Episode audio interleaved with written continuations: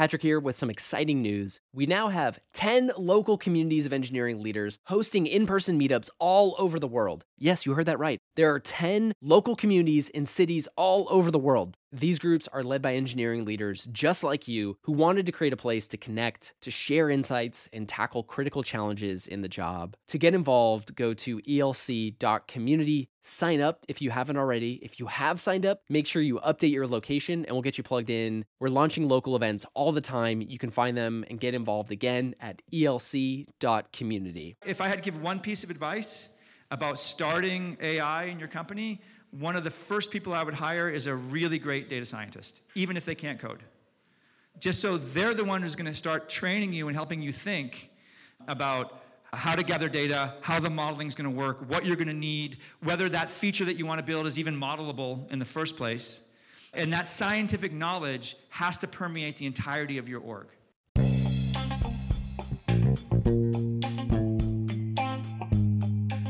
And welcome to the Engineering Leadership Podcast brought to you by ELC, the engineering leadership community. I'm Jerry Lee, founder of ELC. And I'm Patrick Gallagher, and we're your hosts. Our show shares the most critical perspectives, habits, and examples of great software engineering leaders to help evolve leadership in the tech industry. Our team is hard at work preparing for the 2020 ELC Summit, so this week's episode is from one of our community's past events, featuring a talk with Craig Martell, head of Lyft Machine Learning. Prior to joining Lyft, Craig was head of machine intelligence at Dropbox and led a number of AI teams and initiatives at LinkedIn, including the development of the LinkedIn AI Academy. Before LinkedIn, Craig was a tenured computer science professor at the Naval Postgraduate School, specializing in natural language processing. He has a PhD in computer science from the University of Pennsylvania and is the co author of the MIT Press book Great Principles of Computing. Here's the truth straight from Craig To lead a machine learning team, you have to know machine learning. He'll share what to do if you have no experience, the different approaches to building a machine learning team, the biggest mistakes engineering leaders make with machine learning teams, and so much more. Quick note, this was recorded at a live event with a Q&A at the end. I jump in at the end to ask some of the questions that came from the audience. That way you'll be able to hear the questions that Craig was asked. Enjoy this episode with Craig Martell. So what I wanted to talk about today is everything you wanted to know about machine learning management but possibly didn't want to hear. I'm going to say essentially here's what a good structure of a machine learning team should look like. Here are the components you need. Maybe some suggestions for how you could fill up those components. And then, if you actually want to manage that team, what you can do to help prepare yourself to interact with my tribe. I want to first start talking about the machine learning lifecycle. It's very different from standard software engineering, and I think the first thing you need to learn if you're going to manage a machine learning team is how machine learning gets built and what that life cycle looks like. Its cycle is much longer, so it's, it's a challenge to actually sync up with a two week sprint or even a six week sprint, or even quarterly sometimes, which my boss doesn't like my saying. We're gonna talk about what skills make up machine learning and how to make sure that you have them on your team. I already said all this, how to potentially scale your uh, scale ML to all your teams, and what to do if you don't have an ML background but you're gonna be managing that.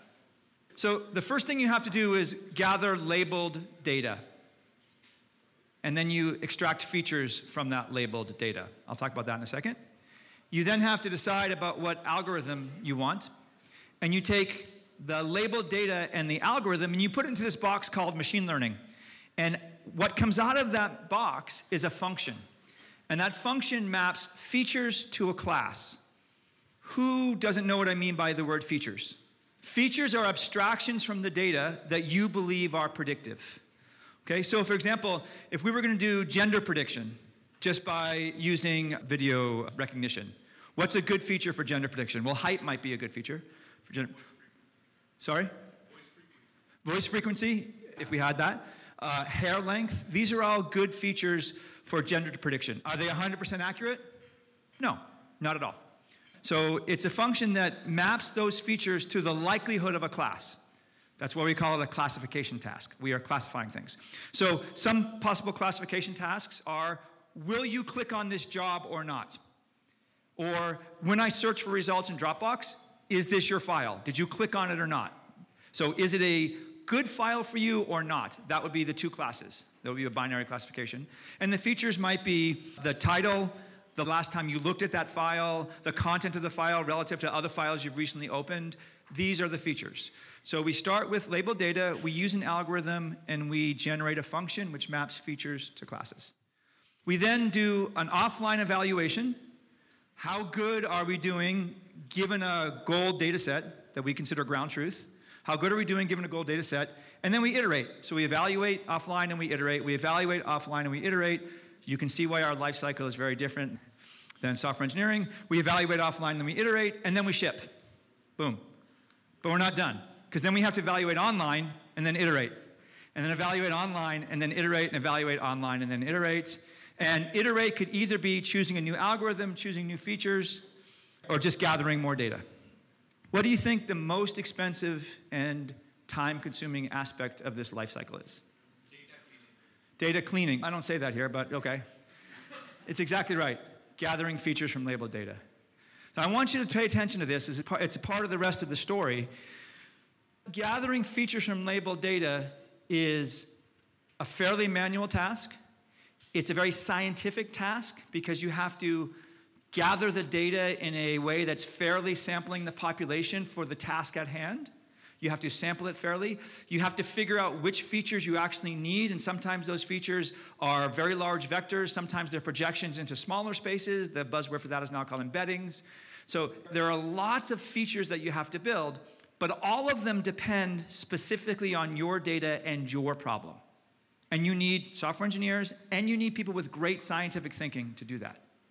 But it's also the most expensive and time consuming. I thought most people would say building the algorithm would be the most expensive because you need real mathematical geniuses to do that. It's actually not the most expensive, right? For some problems, it might be. For level five autonomy, it might be. But I still think data is probably the more important one there, too. Okay, so what skills make up a machine learning team? What do you need on your team in order to do machine learning? You need math. You need someone that has really robust, you need a set of people that have that really robust mathematical skills. And those skills are essentially probability, statistics. I know they're not the same, but I collapsed them. Linear algebra and calculus. This is, if you come to a team meeting, and my team, most of the conversations contain the word vector, projection, gradient. This is just how we talk. You need people with strong mathematical backgrounds. You also need people with strong empirical science backgrounds. Why do you need people with strong empirical science backgrounds? Because of what I said before. To gather that data, you have to know how to sample. You have to know how to sample fairly. You have to make sure that you're not sampling in a skewed way so that when you build your model, it doesn't actually apply incorrectly to the deployed situation. Okay? So you need to be able to sample. You need to be able to evaluate statistically, not just statistical significance, but you have to understand things like statistical power. So you need people who are robust scientific thinkers the way I say it is they have to be really good at hypothesis generation and hypothesis testing. I know it's, it sounds like we're just engineers, but really, if you need to make this work, people have to have scientific thinking on your team. And you need software engineers, but you already know that. Okay, so how might you get this, this combination of features? Well, you could do the classic thing and try your best to hire a bunch of PhDs in machine learning. How many people think that's going to be robustly successful? It's very hard because it takes a really long time to produce these people and everybody wants them. So that's one way to do it, and that's the classic model. It's very expensive and very time consuming, and we need to move beyond that. So part of what we spend a lot of time thinking about at Dropbox is how can we move beyond that very tightly constrained model? Well, you can combine these PhDs with people who have strong bachelor's and master's degrees in machine learning. Now, note what I said strong bachelor's or master's in machine learning. So I'm moving a little bit from the model in that story. But those bachelor's or master's in machine learning usually can code really well. And they're usually good enough at the math and good enough at the scientists that the senior people can mentor them. You could do what uh, other teams have tried, in my opinion, it's a mistake, which is do a division of labor. You could hire people who know math and science and let them build models. They're usually called data scientists and then you can let the engineers ship those models. That seems like an awesome way to get started because the data scientists don't have to have coding backgrounds. And there's lots of software engineers who actually want to work in this field, so they seem really eager to do it. The fundamental problem there, it, it works, it can work, but you gotta be very careful because it often creates a caste system. That the modelers are seen as really smart, doing cool, sexy things, and the engineers are just shipping models. So they came to learn about machine learning, but they end up just shipping a blob of data called a model and they know nothing about it. So if you wanted to build a team that did this division of labor, be very cautious. I've not really seen it work, but Medora promises to tell me I'm wrong in almost everything I'm saying in the panel discussion, so we'll see. And finally, to help fill out this team makeup, you can build or buy a platform. Okay, so what do I mean by a platform? We're building something called a machine learning platform. Databricks will sell you a machine learning platform. A lot of companies have gone out of business selling machine learning platforms. You could build your own machine learning platform using third party AIs from Google, Microsoft, or, or Amazon. And the beauty of doing that is you're outsourcing the math. What do I mean by that? Other people are building those algorithms. But what did I say the most expensive part is? Yeah, data. Somehow getting the data. So you can't outsource the data, getting the data, or sampling the data, or figuring out what features are going to work. That's still an extremely important part. The algorithm is just one small part of that. So it's great to build a system that ships, that wraps algorithms in an API so that anybody can use that, but you still need the scientific thinking. It's also much easier to ship, right? If you are going to use that split model, maybe you can hire data scientists and you don't need the software engineers because you could build a platform that will help those data scientists ship. So building a platform has a lot of great benefits. But as I said, there's no outsourcing the science. So no matter how, if I had to give one piece of advice about starting AI in your company, one of the first people I would hire is a really great data scientist, even if they can't code. Just so they're the one who's going to start training you and helping you think about how to gather data, how the modeling is going to work, what you're going to need, whether that feature that you want to build is even modelable in the first place. And that scientific knowledge has to permeate the entirety of your org if you want to build AI products, I promised I would stop using that word. I meant to say machine learning. If you want to build machine learning products, then you really need people who have strong scientific thinking. You need the math, you need the coding, but those two are more outsourceable. The strong scientific thinking is not because that's your data, and no, there's no API that you can throw that data to and it'll magically understand it. If we did, if we could, we, I would sell that. You could start an AI academy. So, one thing that's been super successful when I was at LinkedIn and at other companies for sure is taking the few PhDs that you have who really strongly know this stuff and miss being in the classroom and give them the opportunity to deliver that scientific knowledge to general software engineers who actually want to learn this. So the AI academies are very successful. They have to be backed up with really strong scientists and math folks. And you have to give them really strong tools for shipping. But if you can do that, training people in house or hiring Galvanize. You're welcome, Galvanize. Hiring Galvanize to come train your people, they'll happily do that. Works really well.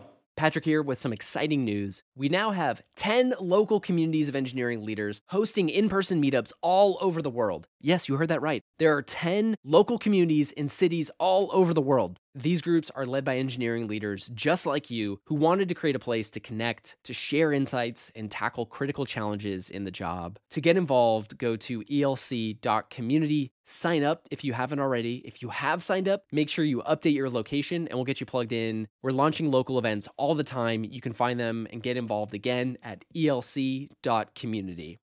Now, what if you, as the manager, don't have any of these skills? I'm sure many people, there are going to be many managers who are handed either ML teams or ML tasks. What should you do if you're one of those people? If you're a manager, if you're a leader that's been handed these ML tasks? There's no easy answer here. The short answer is you got to learn it. You're not going to be able to manage that team effectively if you don't learn machine learning. Now, you don't have to learn it as deeply as the experts, but would any of you manage a software engineering team if you didn't know how to code? No. You have to be able to understand what they're doing, what their work life is like, what choices they have to make. So if you don't know machine learning, but you're learning, you're managing a machine learning team, then I strongly recommend you get skills. Here's some resources that I find really useful. If you've not taken an online course by Andrew Ng, and I say this as an ex professor who believed that I was a very good teacher, If you have not taken an online course from Andrew Ng, do yourself a favor and do it. It is the best le- set of lectures I have ever seen about machine learning. Be prepared to brush up on your linear algebra, your probability, and your calculus. Fast AI is something that my team likes a lot. It works really well. It takes a little more hands on approach. Be prepared to brush up on your probability and statistics, your linear algebra, and your calculus. Now, do you have to know it well enough to be able to do it? No, but you have to know it well enough to understand what the phrase gradient descent means. You absolutely have to understand that. If you can't understand that, you're not going to be able to talk to your team in any effective way, and you won't be able to, you have to know more than that, but you won't be able to represent them in any planning meeting or prioritization meeting. I recommend that if you're going to be managing a machine learning team, take a real course. Go to San Jose State, San Francisco State, go to Stanford, go to Berkeley, take an actual course. The grade is irrelevant. Take it pass fail. Who cares? What matters is you struggle through going from data to modeling to evaluation to modeling to evaluation to modeling to evaluation to modeling to evaluation to shipping. And another really great way is to do a Kaggle competition. This is depending on how self-motivated you are. These are machine learning competitions, and many people put it on their resume if they won one because it helps us hire them. But there are some tools there to help you learn how to do things. And finally, I don't think there are any good books that do the following. I don't think there are any good books that are for a popular audience but teach you machine learning deeply enough. I don't think that's the case. If someone knows a better one, if someone knows one, please tell me. But this book, Hands on Machine Learning with Scikit and something else, you can just of, is okay. But it's only okay if you're willing to struggle through the math. If you're not willing to struggle through the math, then it's going to be meaningless to you. So if you're comfortable struggling through the math on your own, then that's a, an, actually, an actual great resource. So the takeaway is you need three sets of skills. I know I'm going to question time, I'll be really fast. You need three sets of skills math, science, and coding. And if you want to manage a team that does machine learning, you need three sets of skills math, science, and coding, well enough to understand the choices and trade offs your team has to make. Questions? I'm all done. We're going to jump into the Q&A segment from Craig's talk. First question, how deep do you have to get into AI ML in order to lead effectively? Take a class. You really have to. I've seen people try. You can hope that you can do it. I'm, you could say I'm, I'm an awesome manager. I've been managing machine learning teams for a really long time. I, I strongly believe it doesn't work in the same way as if you took somebody who didn't know software engineering and tried to manage a software engineering team. It's just not going to work. How do you estimate project timelines when AI ML is involved? I have a, a joking answer, which is whatever it is, multiply by five. but here's the real answer. If you can get a well spec'd input output, this is the input that you're going to get, machine learning team, and this is the output that we expect. And if you agree that's actually a, a function that's creatable, because lots of times that spec will be a function that you don't believe is creatable. If you believe that input output is a function that's creatable, then here's a rough rule of thumb it's going to take an entire quarter to gather data, an entire quarter, sometimes more. It's going to take probably more to gather the data you need to train the algorithm, to label the data you need to make sure that you have uh, separable classes that are learnable. So it's going to take, that's where the science comes in. Gathering the data is going to take about a quarter. Building the 0.9 that you're willing to ship is going to take about a quarter. My boss really doesn't like that one. And here's the best part it's going to suck. The first version you ship is going to suck. It's going to be a teeny bit better than random crap. But you have to ship it because you need actual online data for the next quarter to get it to be good enough that you're proud. So the rule of thumb is three quarters before it's actually a useful product. Or multiply by five. Not, th- not 15 quarters, but it's not two sprints, is my point. It's going to take, it, if you're starting from nothing, it's going to be about three quarters. So it's really going to be about a year before you're really unbelievably proud of it and you think it's in stable state. What are the biggest mistakes engineering leaders make in managing AI ML teams? I think that I captured that one. It's not understanding what they do. The biggest mistake they make is they go to prioritization meetings with their peers or their bosses and they make promises that either severely under undervalue what the team can do or severely overhope what the team can deliver. So you have to really understand what actual things are buildable and what are not. It's not immediately intuitive. Some things that seem really easy to you are actually absurdly hard. And some things that seem really hard are actually pretty easy for us. And so you really have to dive in with your team to understand their capabilities. How do you manage expectations in an org that's still in the early days of AI ML development? Be straight up blunt and tell them the three quarter argument. Just be straight up blunt and say it's not going to be faster than that. And when they tell you to ship it faster than that, tell them no. Because you're not going to ship it faster than that. There are a few exceptions, but I don't want to let's pretend these don't exist. You're not going to ship it faster than three quarters. And if you do, more power to you. Great. But uh, it just set expectations early and often that it's going to take a long time before anything gets out the door that's of any value, and it's going to suck. Three quarters to suck. Let's be clear about that. no, two quarters to suck, three quarters to be okay. What are some of the sources of technical debt unique to AI ML systems? That is an awesome question. Do you know how companies have this not built here problem? And they want to build it themselves and they don't want to go buy some other problem, some other solution? Every single machine learning PhD wants to build their own shit. Every one of them. And they don't want to platformize at all. It's like pulling teeth to get them to want to be part of a platform. So the technical debt is you're going to let them do that because you want to not slow down that already slow three quarter shipping timetable. So you're going to let them do that. You're going to let them write their own data ingestion pipeline. You're going to let them write their own modeling, whether they write the model themselves or import it from somebody that they found who they went to grad school with. They're going to do all of that themselves. They're going to put it into a big table, which can be part of your normal infrastructure. And at runtime, it's going to be some table lookup. That part's fine. The table lookup for machine learning is going to be fine. That part's fine. Mm, some things aren't going to be that, but a lot of them are just going to be table lookups. But you're going to be stuck with that guy quitting or that woman quitting and having no idea how that flow works. And that's just going to be a fact that you need to mitigate early. And the way you mitigate it isn't to force them to use some platform that they detest. The way you mitigate it is making sure they document the heck out of it and have someone else be on that project with them so that they know how to run it. And then when you got some things out the door, together with that team, you can get buy in to build the right platform. But that's the biggest technical debt that's specific to them. And you guys can all agree with me, and the panel may strongly disagree with me, and I'm, I'm you know, more than open to that. How does a machine learning team interact with product teams? One thing that you want to think about in this area is you want to think about the machine learning team as having two partners product engineering and product management. And the way they should interact with the two partners is there should be a very clear API between product engineering and the ML engineers. And that API will take in the input that was agreed upon in the spec and it will spit out the results.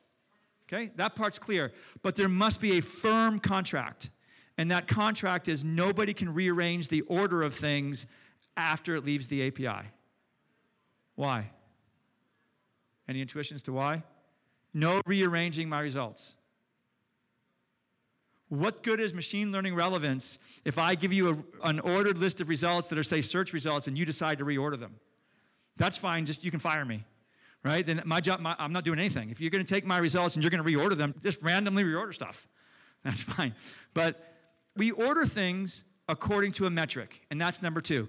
Your API with the product team is a metric that you believe you can move, and product believes moves their goals. So we can't move revenue directly, but we can move engagement on certain things. And so we build the results of that API to that metric. And we iterate back and forth. We change results, we, we check the metric. We change results, we check the metric. We change results, we check the metric. So uh, that doesn't quite answer the question. I think I answered that earlier. But the way you interact with product development is that way. You have a clear spec on an API and a very clear metric with your product partners, and clear agreement on whose job it is to figure out that metric, whether or not that metric is moving in the right direction. Do you have any good resources to learn AI machine learning specific for leaders? So that's a subtly different question. If you mean execs, Andrew Ng has, I forget what it's called, AI for everyone. That's fine for execs. It'll allow execs to understand why you're making the decisions you're making. But if you're the manager of the team, that's nowhere near sufficient. If you're the manager of the team, you have to learn uh, the fundamentals of machine learning. When is the right time to invest in AI ML? So that, let me see what you mean by that. I think you mean where in the life cycle of your product or where in the life cycle of your company should you invest in AI? And that's really what your company is. Like, if you envision your company to be delivering machine learning results, then you're too late. You should be having the machine learning people in the room at the beginning so they can help you figure out the right data, the right products, what's doable, what's not doable. If you're not doing machine learning, then whenever it is that you get to do it. Can you apply the Pareto principle or the 80 20 rule to AI ML development? I'm not going to answer that question, but I'll answer a slightly different question, which will help. You have to decide whether or not you care about precision or recall. Precision is if I say it's true, it's likely to be true. This is relevant to you. Recall is I've given you all the relevant things. Okay? Often I can give you all the relevant things by showing a bunch of crap too. That's a high recall, low precision. High precision, I might give you five things, but there's 2,000 that I didn't show you. That's high precision, low recall. So you have to decide whether you want precision or recall. If you're at 75, 80% for precision, that's shippable, that's okay. Your customers are probably going to be happy with that. What that means, though, is 25 out of 100 or 20 out of 100 things won't be useful to them. So if you're okay with that product experience where 50% of the things are useful to your customers and the other 50 are not, that's fine. Usually it's about 80%. Like people can handle 20% of my results are not good, but 80% of them are. So that, that's good. And when you reach a plateau, uh, you have to decide the value of the cost. That I mean the, the value of what you're trying to do, whether you want to invest the cost. Often getting over a plateau is just one person going to explore for a quarter. You see what happens. Often getting over a plateau is doing significantly more robust, harder things, which means gathering more data, building more infrastructure, and hiring more people. So you have to decide uh, on that yourself. But if it's at 80%, ship it, move on to another problem. Here's a quick recap of our takeaways with Craig Martell. The overview of the machine learning lifecycle is to first gather labeled data, extract features from the label data, decide what algorithm you want, apply the label data to the algorithm. This then generates a function which maps to a feature class. You then do a series of offline evaluations and, and iterations, followed by a series of online evaluations and iterations. The most expensive and time consuming aspect of the machine learning lifecycle is gathering features from label data because it's very scientific and you have to gather data in a way that fairly samples the population. The key skills your machine learning team needs to have are robust math, strong science, and coding. The most important quality is strong scientific thinking. Craig's one piece of advice was to hire a great data scientist first. They'll train you and help you think about gathering data and whether the feature you want is even modelable. There are different models for how you can build your AI ML team. You can bring together a bunch of PhDs, but this is expensive, time consuming, and there's lots of competition. You can have PhDs mentor and teach team members who may have a bachelor's or master's in machine learning, and those people are usually good enough at math and science to be mentored. Craig thinks it's a mistake to divide the labor between the quote unquote modelers with math and science backgrounds and the quote unquote engineers who ship the models. But there are companies where this approach works. You can also buy a platform like Databricks or build a platform with third party AIs from places like Google, Microsoft, or Amazon, but you can't outsource the data collection. If you're trying to estimate a timeline, expect roughly three quarters before you have a useful product. One quarter to gather data, it will probably take you more. Building what you're going to ship will also take a quarter, and getting the online data to improve will also take a quarter. So you have to be blunt with expectations about this. It will be about three quarters before you have anything of value. The biggest mistakes engineering leaders make managing AI ML teams is they make promises that undervalue what their team can do or over hope what the team can deliver. You have to really understand what's buildable and what's not.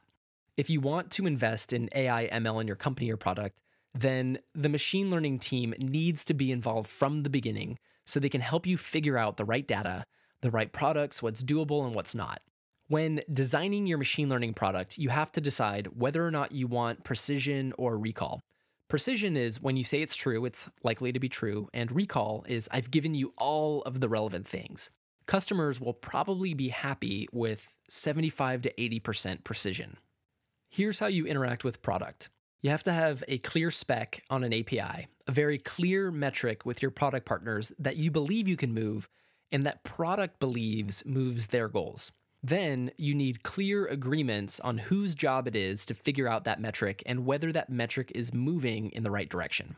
Here's one of the main sources of technical debt unique to AI ML systems. Every machine learning PhD wants to build their own stuff. They typically don't want an outside platform, and you have to let them do that. The technical debt will be when that person quits and no one knows how the table lookup flow for machine learning works. You mitigate this with extensive documentation or having someone else on the project so they know how to run it. You have to understand and learn machine learning if you want to lead an ML team. We've included links to all the resources Craig mentioned in our show notes. If you're an executive, you need at least a high level understanding so you know why you're making decisions. If you're managing an ML team directly, you have to learn the fundamentals.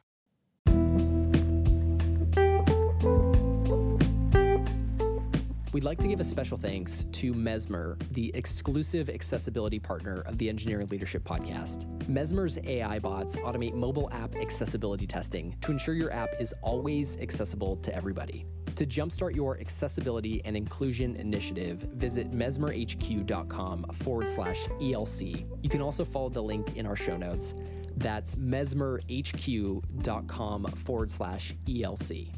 If you enjoyed the episode, make sure that you click subscribe if you're listening on Apple Podcasts or follow if you're listening on Spotify.